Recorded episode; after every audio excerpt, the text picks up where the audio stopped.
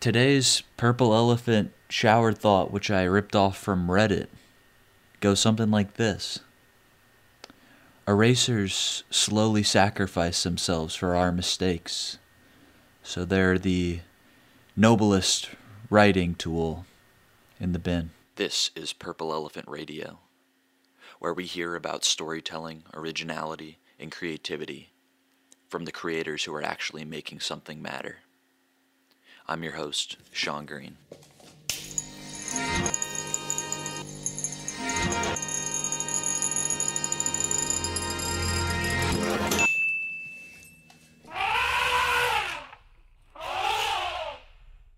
Okay, today's guest is a truly amazing person. Um, a very close friend of mine in the comedy scene and just in college. Um, they are a, the president of Battle Whale and the founder and president of Stand Up Club at Mizzou. Um, a theater major, once journalism turned theater major, and um, they're from Texas. Uh, that is none other than Maddie Bunton. Welcome. Yes, I am from Texas. All those things are true. I can verify. I, I had that written down in my notes, and I'm like, should I just say that? yeah, I guess so. Yeah. Um. So the reason I picked out that that shower thought is because I feel like you're such a a humble person, even though you take such a a leadership role in the comedy scenes. So I want to start off by talking about first of all why you chose to get into the the leadership positions in uh, the sketch comedy organization at Mizzou and the stand up club, which you founded. Uh, so maybe talk a little bit about that and then talk about your leadership style. Okay. Um, so I got into okay. Hmm, how do I start this? In high school, I was also kind of like in a lot of leadership positions for the clubs I was involved in. Um, so back in the day when I did journalism, uh, I was managing editor of the school paper, and then I was president of my school's GSA, and I also held um, an executive position with the National Art Honor Society in high school. Um, so when I came to college, uh, you know, uh, being in a leadership position wasn't very like foreign to me, I guess. Makes me sound like a little informed, but whatever. Um, so when I joined Battle Whale, I initially wasn't going to um, go out for anything because I felt like I was like too young.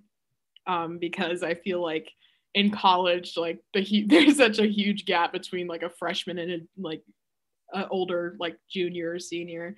So I wasn't initially gonna run for anything. Um, but then actually one of the older members in Battle Whale, um, who I looked up to a lot and still like talk. A message and they were like, "Are you thinking about running for it?" And I told them no, um, and they said that I should because um, they thought I had a lot of potential, I guess, and a lot of like drive to work really hard, and I was really passionate about like what the message of Battle Whale and sketch comedy and everything. Um, so then that gave me like the push I needed to get involved, take the dive, I guess. Um, and so I ended up running for vice president and winning. And uh, obviously, in my bio, you know that I'm now president of it. Um, so that's pretty fun. Uh, and then as far as stand up club, I think there was just sort of this discussion on um, Mizzou's campus just having such a gap where we have just such a great comedy scene. We have like two improv teams and a sketch team, but there was like no stand up club. And I feel like it's such like a staple in other schools' comedy scenes, like from, you know, what my friends have told me about their schools. Um, so I was like, well, there's no better time than the present, I guess, to get this thing running. Uh, so I decided to start it up, I guess. it wasn't it wasn't super hard. Uh, just kind of filling out some paperwork. Uh, and then I was president of it, and Sean helps me vice president, vice presidentially. Um, and I, I feel like I would describe my leadership style as like, first and foremost, I try to be like very caring towards people. Um, I try to like kind of set the like precedent, like if any member is ever having an issue, whether it be like comedy or otherwise related, just life related, that it's like very clear that they can come to me and I will help them. um, because I feel like kind of like maintaining that open communication and sort of like that honesty and like respect and value in like clubs is like super important to how they run. Um, and then as far as like actually like being the boss of things, uh, I think I tend to be kind of more like a little bit laid back um, until like I really need to get things done. Um, and then I do get a tad bossy, as I've been told in the past. Um, but it's not in a mean way. It's kind of just like this is time to like buckle down and get things done. Um, well, yeah. I don't know what that would be. And I feel like just leading people who are like comedians, it's kind of that weird thing where everyone's always trying to play something off as a joke, or there's always kind of that deflection if you need to get serious or if you need to get sincere about something and just be like, this is what we need to do it, it, it can kind of be hard to like show that you're being serious and not joking around without seeming mean. Because I know that, um, like, and you know, we're both uh, leaders in stand up club, and that's never our intention. But I feel like sometimes our message can get messed up when we're not making something into a joke. Yeah, I mean, the other element too is like all these people are like, to a certain extent, like my friends. Like a lot of the people like not all of them obviously but like a lot of these people in these clubs are like my super close friends. Like i live with you know five of them. So uh it's just kind of hard like leading your friends in that sense because it's like you see them as a, like an equal to you. Not that you mean anybody else is below you but as far as like dynamic wise i guess. So it's really hard to kind of like step up and be like i'm in charge of you for today. But I, I think that I think that there's a, a lesson in that because when it comes to just to give people a brief overview of what uh, the sketch comedy battle whale club is like normally when it's not a pandemic there's a big performance at the end of the year where uh, people that write a sketch that gets voted on will end up having that sketch in the show to do like a little skit like an snl type of thing when it comes down to it, uh, when the writer is directing the people, I feel like, you know, it's always going to be your friends. And when I'm making a, a short film or doing something like this, it's always going to be with my friends at first whenever you're starting something new. So I feel like it is good to get used to being a in that leadership position even among people you consider equals. What are your mm-hmm. thoughts on that? Yeah, I agree. Like it's just too yeah, I completely agree with that. It's just like hard sometimes, but I think like the longer obviously that you do something, the easier that it gets.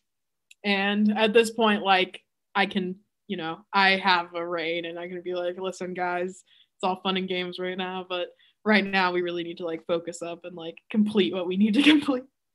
Uh so I think I'm slowly finding a good balance with that. Thank yeah. God. Do you want to talk a little bit about your first time doing stand up? Because I feel like that has to be a good story.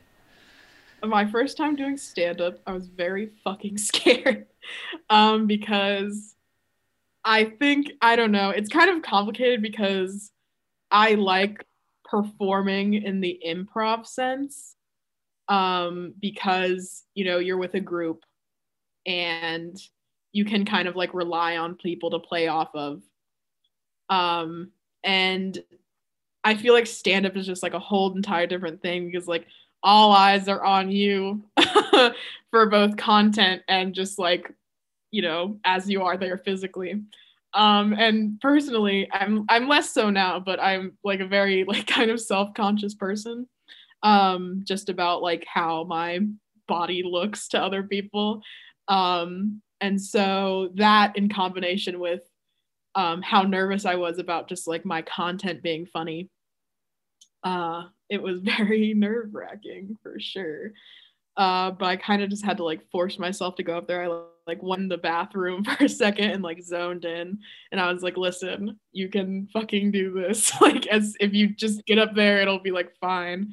Um, and it was like really intimidating because it was like you know at the bar downtown. At this point, we didn't have the club yet, so it was just like at the bar downtown. I was just one of the people like performing. I didn't really know anyone there at that point because it was my first time being there um, in the comedic sense, not in the bar sense, but um, and none of them knew me either. So it was kind of just like I was walking into kind of like this group of strangers and being like, "Hi." Um, but yeah, eventually they called me up, and I got up there, did my set. Uh, I can't remember exactly what it was about because I kind of like block. I'm gonna be honest, I kind of like blocked it out in my brain um, because I feel like humor wise, I, I blocked it out because I was like, oh, that wasn't my best, but also just like I was so focused on just like not getting it done, but I was just like so focused on like accomplishing what I was there to do mm-hmm. that like in my brain I can't even like recollect it. yeah, I feel like my experience is so similar where it was just like I did all this preparation and then I blacked out on stage for 5 minutes and then I walked off you literally, yeah, you walk up there and you're like, okay, I can do this, and you just walk off and you're like, where was I yeah. for like five minutes? but I wonder, I wonder, because I know, I feel like I know where my um, desire to do stand up at first came from. But I'm curious, what was your desire? Because I mean, for both of us, it was such a deep fear, but I was like, I have to do it. What do you think I, that reason was for you? I really don't know. And it's kind of interesting because my dad asked like the same question because he knows like how like weird I am with kind of like performing and all that. And he was like, You are like, well, I don't understand like how you can do that because I could never do that in a million years. And I'm like, listen, there's just some sick, sick drive in me that's like, you you want to do this for some reason. I don't know if it's just like I think maybe it's just because I like to entertain people and it's kind of like a medium that's unique in the fact that like I can just go up and tell like a very funny story um and make it kind of like the best it can be. And then when people are like oh that's funny and they're like oh this person is funny um i guess maybe there's like the attention part of it. I enjoy that sometimes too um but i like really don't know. It's kind of just like this this thing that i was like i just really want to do this. Because at that point i mean i had done everything else that there was to do i feel like. Yeah. Um just like the next next logical step for courage yeah. of like getting and, over a fear. Yeah i guess. It was just kind of like the next step i felt like because i mean my critique in comedy has always been like you're so in your head and like you're so self-conscious. So i was like okay well the one thing that can really break me out of that is doing stand up so eh, i did it and i'm still doing it. So i guess it yeah. kind of worked. Yeah see that's funny for me like in my head i i i think of it like okay i got to do the next thing and then the next thing. And for me after doing stand up the next thing is like skydiving. I'm like, that's the next logical fear to get over. Because, yeah. like, stand up is such a, on a different ball game than even just like public speaking. Because oh, it's yeah. like, it's well, worse if like, they don't laugh. yeah, because, like, for public speaking, it's like, you know, you can, you can be, like, there are obviously, like, good public speakers. Like, there are, there are things and qualities that make a good public speaker. But I mean, you could write a speech and learn how to public speak and do all that stuff. But if you're not funny and you get up there and you're not funny, you feel like shit afterwards. like it feels horrible. And that's the other reason why. I don't know. I think it's just like such an I think it's like a, just a hobby that has such extreme highs and extreme lows. But you're like, I really like doing this for some reason. I don't know why.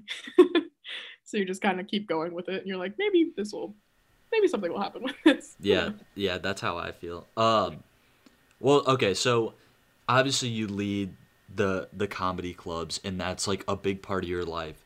But when it comes down to like being in school, I know you're a theater major, and I, I'm pretty sure. Don't you want to do something with like writing plays? Is that correct? I am a playwriting major. is that is that just called a playwright? I don't know. A playwright. It's, it's called technically in school terms. It's called um uh, uh I'm getting a degree in theater, um but my emphasis is in writing for performance. But the shorthand version of it is I'm just going to school to be a playwright. Yeah. Well, um, okay, so that is like your current path, but I know before, like, you know, freshman year, you were going in to be a journalist. And my question is when it comes to journalism, which is telling stories, like true stories, versus um, like writing plays where you're telling fictional stories which can be based in truth, what do you think can get a message across better? It, I mean, it kind of depends on like the goal you have, I think. Because, I mean, both mediums of writing, journalism and playwriting, they have sort of like you know the same goal you know uh, they just have different ways of doing it. Um, journalism it's it's more like reporting the hard facts you know and and kind of like communicating um, what you what you want to tell your audience in a very like logical way. Um, and for playwriting it's completely different. It's very like you convey what you want people to get out of your play through creativity and like emotion like what emotion you can trigger in them like with your writing. Um and i just i feel like i i relate to that more and i enjoy that a lot more. Um so for me that's the one i prefer. Yeah. But yeah. either way i mean it's a it's an either either one is a noble profession. Yeah. Well i mean not even from like the profession and career aspect but I think in terms of getting a, a message across, whether it's you know something like a, a truly noble purpose or something for like a business, I think tapping into the emotion is way more persuasive, and I think that's where theater and just fictional stories have their advantage over news. Because I think we've always almost become numb to this like breaking news. Like mm-hmm.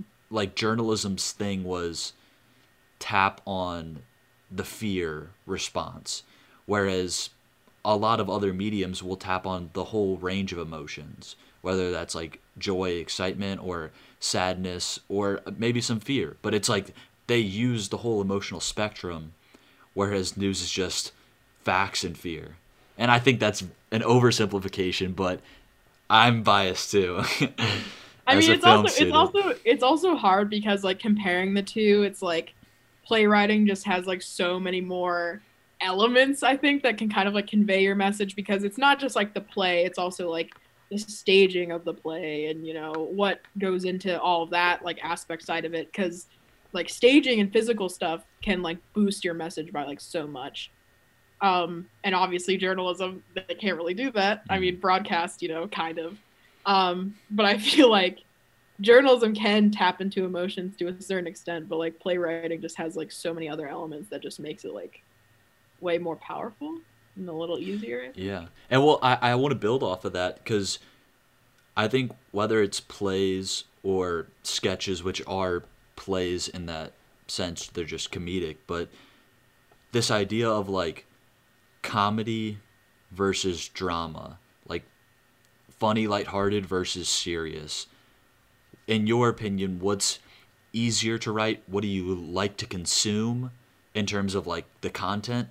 Uh, and just from both sides of creating and consuming, what do you like better? What's easier? Just talk about them. So, what I've learned, and honestly is like the big brained lesson that I want to pass on, is that as a writer, you don't have to choose between them. um, because in beginning playwriting, my really big issue was that I felt like, as far as like what I wrote and as far as my skill set, it was very one dimensional. Um, in the sense that like I only liked to do comedy writing. Um, personally, like for me, like being sort of like dramatic and more serious in my writing is like a level of vulnerability that I just like at, to this day still makes me like a little uncomfortable.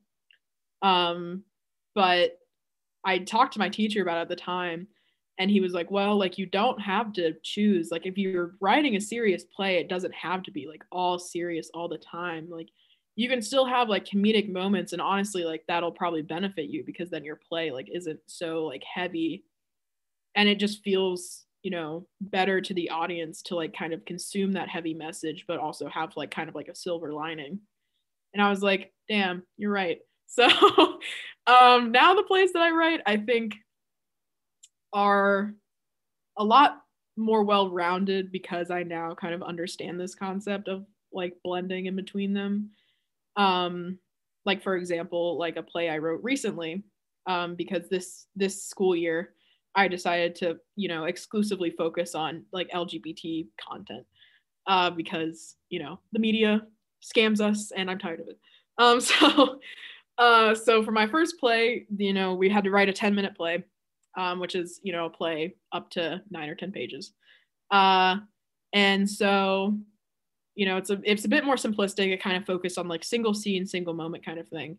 Um, and I chose to write, you know, a coming out story of this girl who is kind of forced to come out to her parents because she punches a homophobic person at school um, because you know it's a group of boys that are kind of threatening her and the implied the implied threat is some sort of like sexual assault. Um and you know that's something like very real that like does happen to people and like it's been threatened to me before and it's been threatened i feel like a lot of like um either women or you know non-binary people who do kind of like identify with the lesbian bisexual side of things they get that so often and it's just such a real serious thing to deal with but also like within the play there's moments of kind of just like this family dynamic that are you know kind of naturally funny. Like there's just like a corny dad who's you know asking all these questions and kind of making dad jokes all the whole time. And there's just kind of like relatable stuff in there that happens like before the big moment that's like kind of like talking about college applications and the girl just kind of being exasperated like with her parents that are like kind of ragging on her. Um and I feel like by including that sort of like comedic, you know, comedic bit character and the dad and kind of making these family interactions like a little funny before it gets serious and then at the end also being able to like lighten it it makes the message like so much more consumable um and a little bit easier to watch. And i also think it makes the like dramatic climax of the whole thing like hit a lot harder and sort of like makes people like it stands out more and so it makes people like really reflect on it. And like i think it really is like able to convey that experience. Um as far as what i consume mostly comedy. Don't like watching sad stuff. Don't like watching tense stuff. It makes me sad. It makes me tense. I feel i like feel too much of it. It makes me nervous. But so you're, you're a horror movie fan right? hmm? you're a horror movie fan? Well yeah that's a little bit different that's a whole it's, it's, either i it's very very two extremes but i mean comedy and comedy and horror also are kind of like very closely related in a strange way um because they're just like i mean something can be comedic and and scary at the same time too as well as comedic and dramatic. Um but yeah it's two very opposite sides of the spectrum. I either like consuming comedy or only like watching horror movies um, so that's it. That could be dissected however you want to dissect it. Do you have um like specifics that are your favorite? Specific favorite horror movies? Let me get into or, it. yeah, just comedies. Um, let me get into it. Um, so my favorite, I would say like my favorite movie movie of all time is called Sing. It's called Sing Street, and it's an amazing film about uh this boy who lives in Dublin. Um, and he starts a band in the 80s uh, to kind of like impress this to impress this girl that he just wants to, you know, that he's fallen in love with and he just wants to date her. Um, so he kind of like forms this band and has her like star in her in his music videos and you know the stuff you know it's very like low quality like 80s kind of like big bulky filming um and I just find the story, it's like a coming of age story, obviously, which are like a dime a dozen nowadays, but it's like it has elements that are very like endearing because it's like so it's like the backdrop of this in you know Ireland going on at the time is just like extreme recession like everyone's losing their jobs and like in the background of this boy like the main character's life is like his parents are like getting divorced because his mom's having an affair and his like siblings are you know kind of disenfranchised and his brother dropped out of college but like in the in the forefront of like all the serious stuff he's just you know starting a band with these kids and he just believes that like anything is possible and it's kind of like a very endearing little film that that has a good soundtrack that I enjoy. um, so that's my all-time favorite movie. Um, my favorite horror movies. Um, not to be on the bandwagon, but I kind of think Ari Aster is a genius. Um, his mind, I would love to I would love to peek in because his two movies that he's made, the the major motion picture movies, Midsommar and Hereditary, just amazing in my opinion. Like every horror movie should be like those. Um, what do you I think? What traits did they have that you think make them stand out? I just think like story wise, just like the things he kind of like plays with, like within his story, like are at the root are so like different from other horror movies. I feel like because other horror movies, I feel like now are you know all based in like, oh man, there's like a ghost in this house and you know there's all this stuff going on. We got to figure out the ghost and you know you know or or it's about kind of like saw like someone's getting murdered or something and you know those also like i don't want to you know diss on those because though in that genre of horror movie there have been like excellent films made in the past obviously um but what I really enjoy about Ari Aster's work is that sort of the base he starts with is just like some sort of relationship dynamic. And in a lot of his interviews, if I remember correctly, um, you know, he he focuses on the relationship aspect of the movie less than the horror aspect of the movie, um, which I think is uh, kind of interesting. And then Midsommar, obviously, is about a breakup. Very clearly, it's about kind of like how hard it is like once you've fallen out of love with somebody to like kind of like break that relationship off. But like once you do it's like a whole new kind of like world opens up to you. Um so those elements kind of like in my opinion elevate them above the rest. But i also like just ghost movies um my favorite kind of ghost one is just the conjuring for me in my opinion i, I just like it i don't know why um and then obviously anything jordan peele makes I love it. And he used to be a comedian and now he produces like great horror content. So he's kind of like what I like aspire to be. I would love to be a comedian, but also like write horror movies and do all that cool stuff.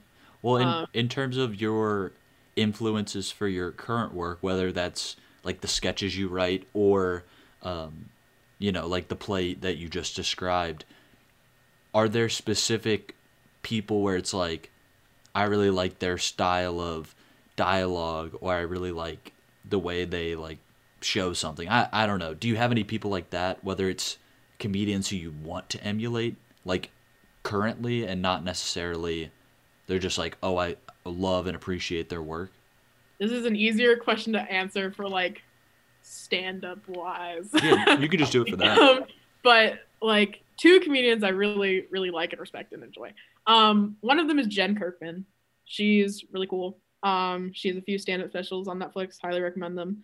Um, she does a lot of like storytelling content like me. Um, she focuses really heavy and draws inspiration from like things that happened to her as, you know, this kind of older woman, just kind of her experiences like going throughout life. It's very like funny, very relatable. Um, and she also like outside of her comedy um, really is very like involved and passionate about sort of like fighting sexism within the comedy community, um, which is something that I just really admire about her. Um, and so I like her quite a bit. Um, the other one is a bit of a controversial guy, but I'm gonna say it anyway. Bo Burnham.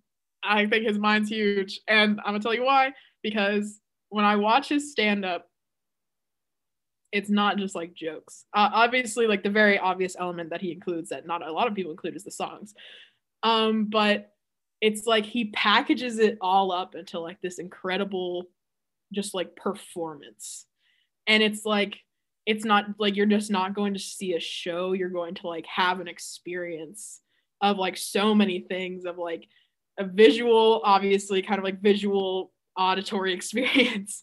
Um, but also like an incredible like emotional experience um from you know his work and i i mean i don't know if i could ever emulate that but god i sure would like to. Not in the same ways obviously. I'm not very musically inclined.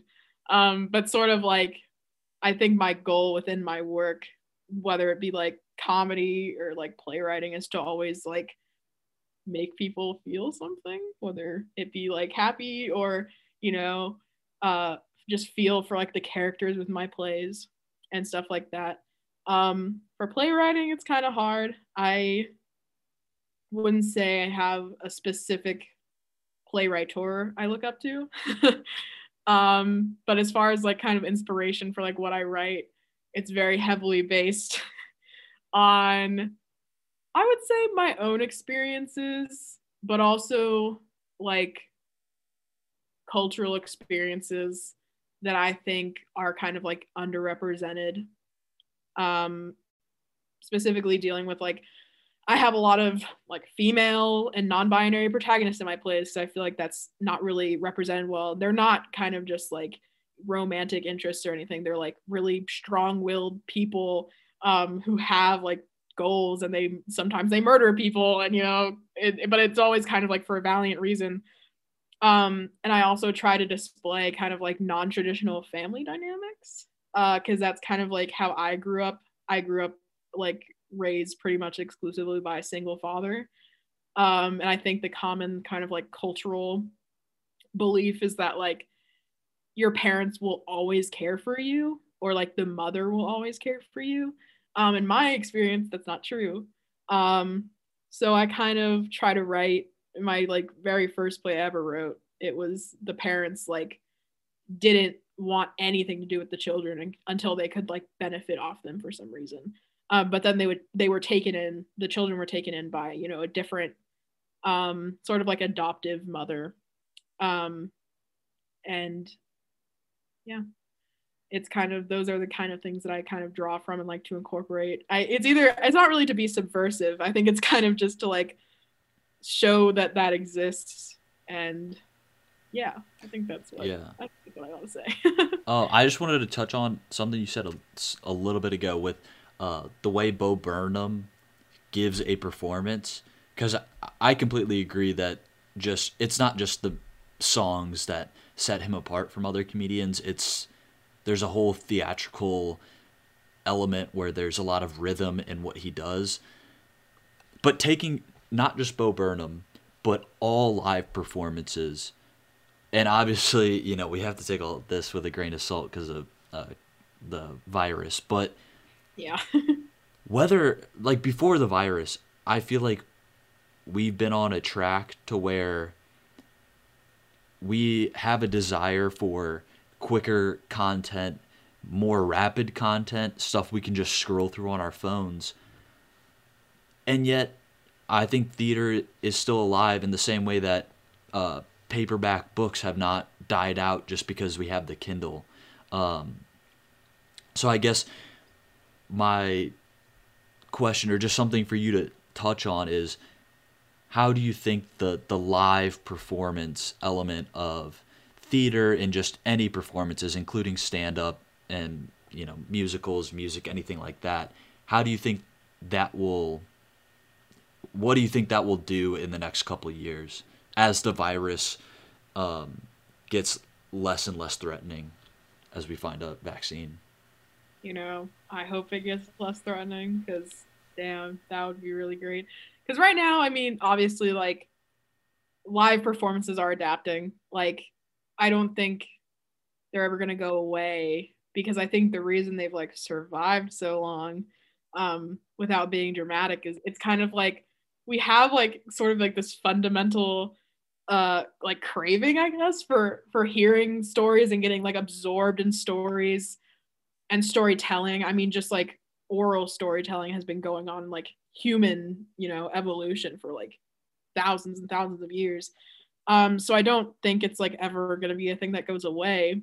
Right now, it's just obviously like very hard because, you know, whether you record something or, you know, have it on Zoom, it doesn't have the same like theater magic um in the way that like being in a live show does because it's like being in a live theater show is such like an interesting like feeling that I don't really think can be like replicated anywhere else not to sound too much like a theater major.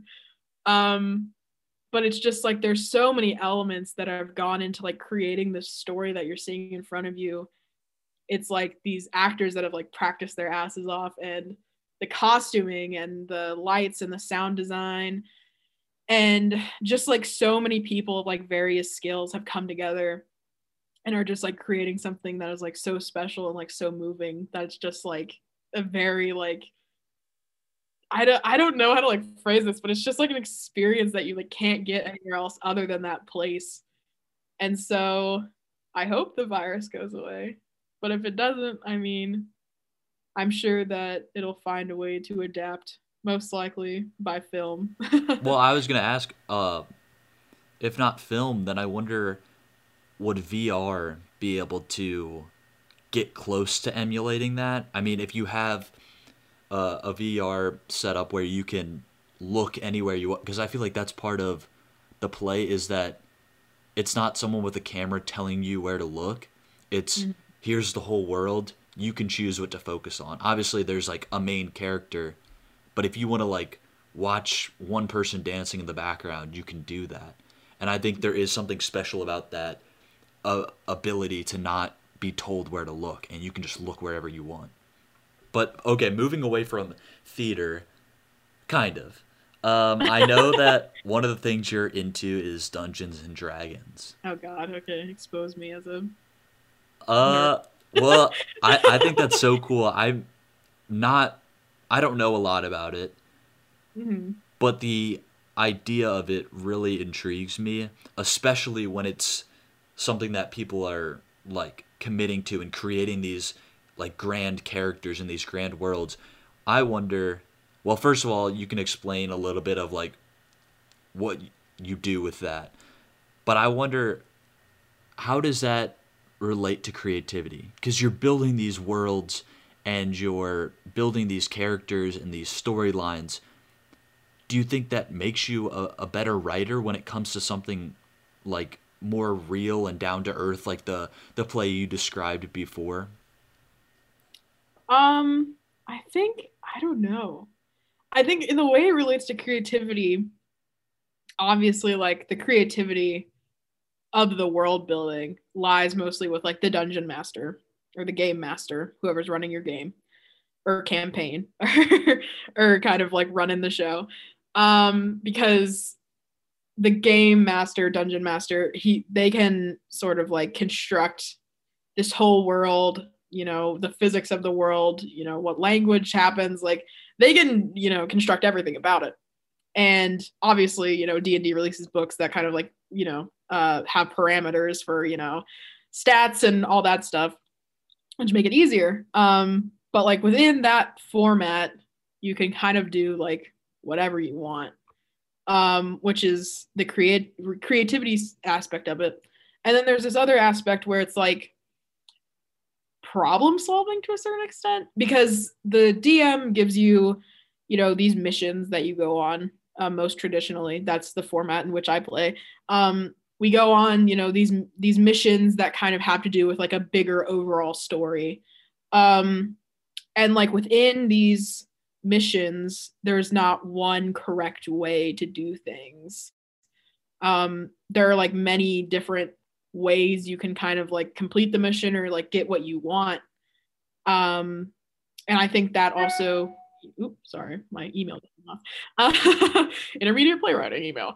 Uh, but I think uh, that also is kind of like very creative in the sense that like you always constantly like have to be thinking about like what you want to be doing um, because it's not you know you're not guaranteed to win uh, and you're not you know guaranteed to get what you want unless you like think of a way to do it um, which is what i really enjoy about it because uh, i like doing little like problems like that um, and then obviously like the creativity in the character building um, because you kind of just make a person for lack of a better term you just make a person uh, you know, obviously D and D provides you um, the classes and races.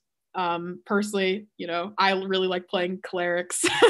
They're the the healers in the game, um, and they can serve like different gods and stuff. There's a weird religious undertone that I don't focus too much on, but uh, I focus most on the healing aspect. But then it's like uh, that in combination with like wizards, and you know, they are not with wizards also exist, but that the classes in combination with the races and um, you know what attributes that gives you you know you can adjust that to like how you want to play the game um which i think is also very cool.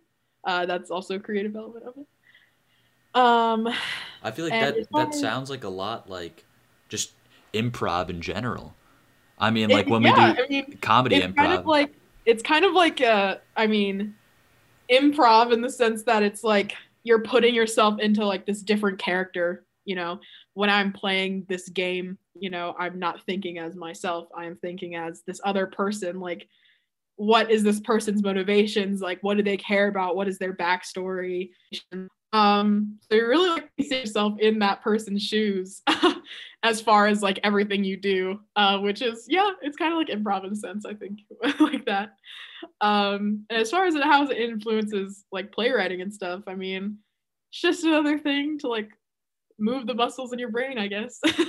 It doesn't what i do in d&d i mean i don't that doesn't really impact my storytelling. Sometimes i do tell stories within a you know fantasy world which i mean that would come into that obviously. Um but i kind of think it's just like a little it's like a little hobby. Um and for some people it's like you know more than a hobby. Um that you know creative people are kind of just like attracted to because it allows you to like use that special part in your brain that makes you go ah i really like doing this. What what do you have uh cooking up like play wise um play wise uh this is very interesting. Um so cooking up play wise uh i'm submitting that one play that i described earlier the 10 minute coming out story uh to you know a competition the local midwestern competition for playwriting my I have two plays left kind of like in the semester that I'm required to write. Uh, one of them is a one act and then one of them is like a full play, uh, big boy play. the one act is kind of gonna be uh, another kind of like comedic piece, uh, uh, similar to my 10 minute play. It's about a woman who's getting married to her partner um, but she's afraid of getting married because of her parents' divorce. It's it's kind of like a story about like how she doesn't want to become her parents and how like our kind of like how our parents' relationships like can you know influence our fears of like what our own relationships are going to be like. Um, but it's going to be dealt with in a very like uh, she's trying to sabotage her own wedding kind of background, which I think will be very fun. Um, the big the big boy full play is going to be very big dive um, very big you know offshoot. It's going to be a very serious play. It's going to have some comedic moments in it obviously but uh, you know the overtone is going to be very much one of drama. Um, and it's going to be about uh, a person. Her name or their name i would i should say um, is robin. And it's kind of like their experience coming to college and uh, discovering that their gender is not what they thought it would be. Um, and kind of going about their college experience. It's, it's their fr- like first semester freshman year college is like where the play takes place. Um, and you know they have this friend that they come in with from their hometown she doesn't really she's not with the messaging she doesn't really understand like what robin's going through and that causes like a lot of friction in their relationship um, Robin makes a new friend in college um, who is a gay man, Tony. Uh, and he kind of like brings Robin to, you know, LGBT meetings and, you know, the whole thing and kind of exposes him to that community. Um, but then they also have a love interest, Alexis, and it is not a good relationship. It does turn out to be something that really like negatively impacts Robin as far as like, um, it kind of deals with the topic of how, you know, within, you know, strict binary sort of like gay lesbian um, a lot of people in those communities identify that way are not very accepting of trans or like gender non-conforming people um, so it kind of touches on that but basically uh, the whole entire message that i want people take and sort of like the ending scene of this play is they're throughout this first semester of college they're discovering their gender through like the performance of theater and the performance of sort of gender bent roles in theater. Um, and at the end of the play they end up auditioning for a different play play within a play. Um, and they get the part but the audience never knows which part and the play ends right as the other play begins. Um, and it's kind of it's a commentary and the main thing that i kind of want people to take from this whole thing is like among the other messaging is like a person's gender and like what they choose to identify with isn't really anybody else's business. It isn't really anything that other people need to try and like question them about. And i think it's it's kind of like a thing that um you know binary gay people and like cis people have a very hard time understanding because they're not really with that idea of like gender performance and gender expression um, and a person's own gender can be like whatever it is. Um, and it's kind of it kind of like it kind of deals with that voyeuristic element of like wanting to know like what what are they really? Um, and they and you never find out. Uh, and i think i think hopefully that's hopefully that's something that you know makes a few people start thinking maybe i shouldn't ask you know what's in their pants and maybe i shouldn't you know uh, ask all these kind of like violating questions um, that have to deal with gender and stuff like that but yeah that's the rundown that's the plan if you follow if you follow my twitter maddie underscore 318 I might uh, I might make a Dropbox where you can access these plays and read them potentially. Uh, so watch out for that, I guess. but yeah, that's the that's the scoop. I'll end with one last question that'll I feel like kind of sum up everything we've talked about. What is your definition of great art? Oh God. And you can interpret that as comedy or serious. I mean, we talked about how that both have their importance? I think, oh man, this is such a hard question. I think, in my opinion, and take my opinion with a grain of salt, I think that good art, as far as like writing and performance, um, is kind of it kind of goes back to the emotion thing again. It's kind of like for me, it's like did it make you like feel something very strongly did it send like a very clear message to you? Is it something like you're gonna remember um, and like take with you? Uh, and that's kind of what i think as great art. And it's also something that can kind of come from anywhere. Like great art in the theater sense isn't just like broadway. Like i've had you know fantastic theater experiences at like my local community theater. Like one of the one of the shows I remember most, honestly, is a production of like uh, a production of the musical Cabaret uh, in my like local community theater that was you know 10 minutes away from my house in Texas. Um, and it was because of like just like the message that I got from it because like before I saw it, I had just listened to you know a few of the songs, and especially kind of like the one the one main song Cabaret. Um, it, at first before I saw the musical, I interpret it as like a song that's like kind of telling you to like, you know, live your life. Like, who cares like what other people say? Like you can you should do like whatever you want, like whatever, you know, kind of makes you happy, even if it's like outside the norm. But when you see the play, you realize that the song is kind of really like about the character like distracting herself from like all the crazy shit that's going on and in that case it was you know concentration camps nazi germany you know world war ii um, and it's kind of just like choosing to remain ignorant um, in the face of like all these crazy things that are happening. Um, and it was like a really profound experience and like a really powerful experience. And in my opinion that was like great art. Um, but it came from like a very small place. So i think great art yeah it's like great art depends on like what you feel and the messaging behind it for me personally. It can come from anywhere. Uh, and I, you know, I enjoy absorbing it. I enjoy, I enjoy yeah. consuming it. yeah, I love that. I love that definition. Uh, but with that, that's all the questions that I had for you. Uh, you're an awesome guest. Um, is there anything you want to, I don't know, use my platform to the five people Uh, that'll listen to this. Do you want to say anything? Shout out any You know, shout I- out yourself, shout out your Instagram. I, I mean I I guess like I, I feel like I most of my most of my brain is on Twitter. I mean Maddie underscore three one eight if you if you're interested. Um I, I hope I didn't sound like an idiot on here. This has been Purple Elephant Radio. Don't forget to subscribe, and we'll see you next week.